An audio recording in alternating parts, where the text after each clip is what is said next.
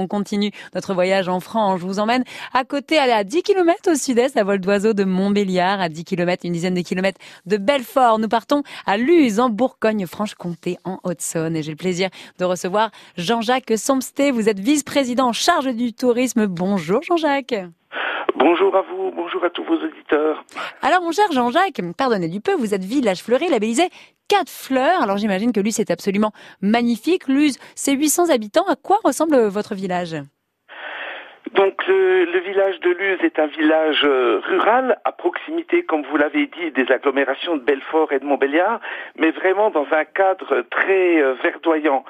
Euh, le village de Luz est traversé par une, une rivière euh, qui coule euh, lentement, c'est très hmm. apaisant. Cette rivière s'appelle la Lisaine. Et donc, euh, il y a beaucoup de points d'eau dans le village, notamment de, de nombreuses fontaines. Est-ce qu'on peut pêcher? Et, on peut pêcher, tout à fait. On peut y pêcher la truite, on peut y pêcher également le brochet qui se cache sous les arbres, derrière notamment la salle des fêtes. Et euh, comment on a une équipe de bénévoles, d'une vingtaine de bénévoles, qui s'est investie donc dans la, le fleurissement du village depuis 2011, où ils ont obtenu la, la première fleur.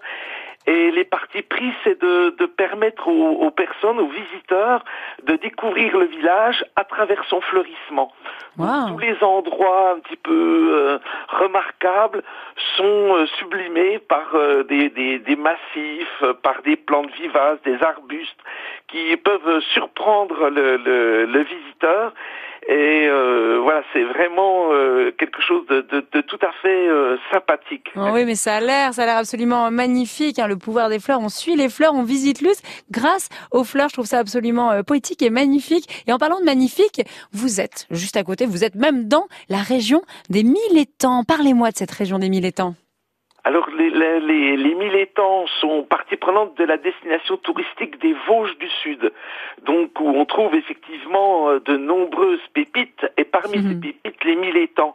Les militants, ben, comme son nom l'indique, c'est un ensemble de, de, de, de points d'eau très importants qui a été euh, créé à l'époque euh, glaciaire et euh, ça ressemble, on l'appelle d'ailleurs comme ça, la petite Finlande. Donc c'est un paysage naturel avec une faune et une flore euh, remarquables qu'on peut découvrir notamment avec euh, l'itinérance. Donc que ce soit à pied avec le festival des mille étangs qui propose toute une saison de balades accompagnées, en vélo aussi avec de nombreuses boucles cyclables, à cheval voilà l'itinérance pour euh, prendre le temps de, de, de découvrir euh, ces pays, ce patrimoine naturel mmh. remarquable, et puis prendre l'air et le découvrir, euh, voilà, de façon là aussi apaisée et, mais vous m'avez vous m'avez apaisé déjà, Jean-Jacques Sompsel. Je le rappelle, vous êtes vice-président en charge du tourisme et vous nous donnez envie de venir à Luz, en Bourgogne-Franche-Comté, en Haute-Zone. Ah, évidemment, on est à côté euh, du Lion de Belfort, hein, de, de, Bartholdi, mais voilà, il y a également ces villages en France absolument sublimes comme Luz. Alors merci à vous d'avoir été mon invité sur France Bleu. C'était vraiment un plaisir de partir avec vous en Bourgogne-Franche-Comté. Bel été, Jean-Jacques. Merci à vous. Bel été à vous et puis bienvenue à Luz et en Bourgogne-Franche-Comté.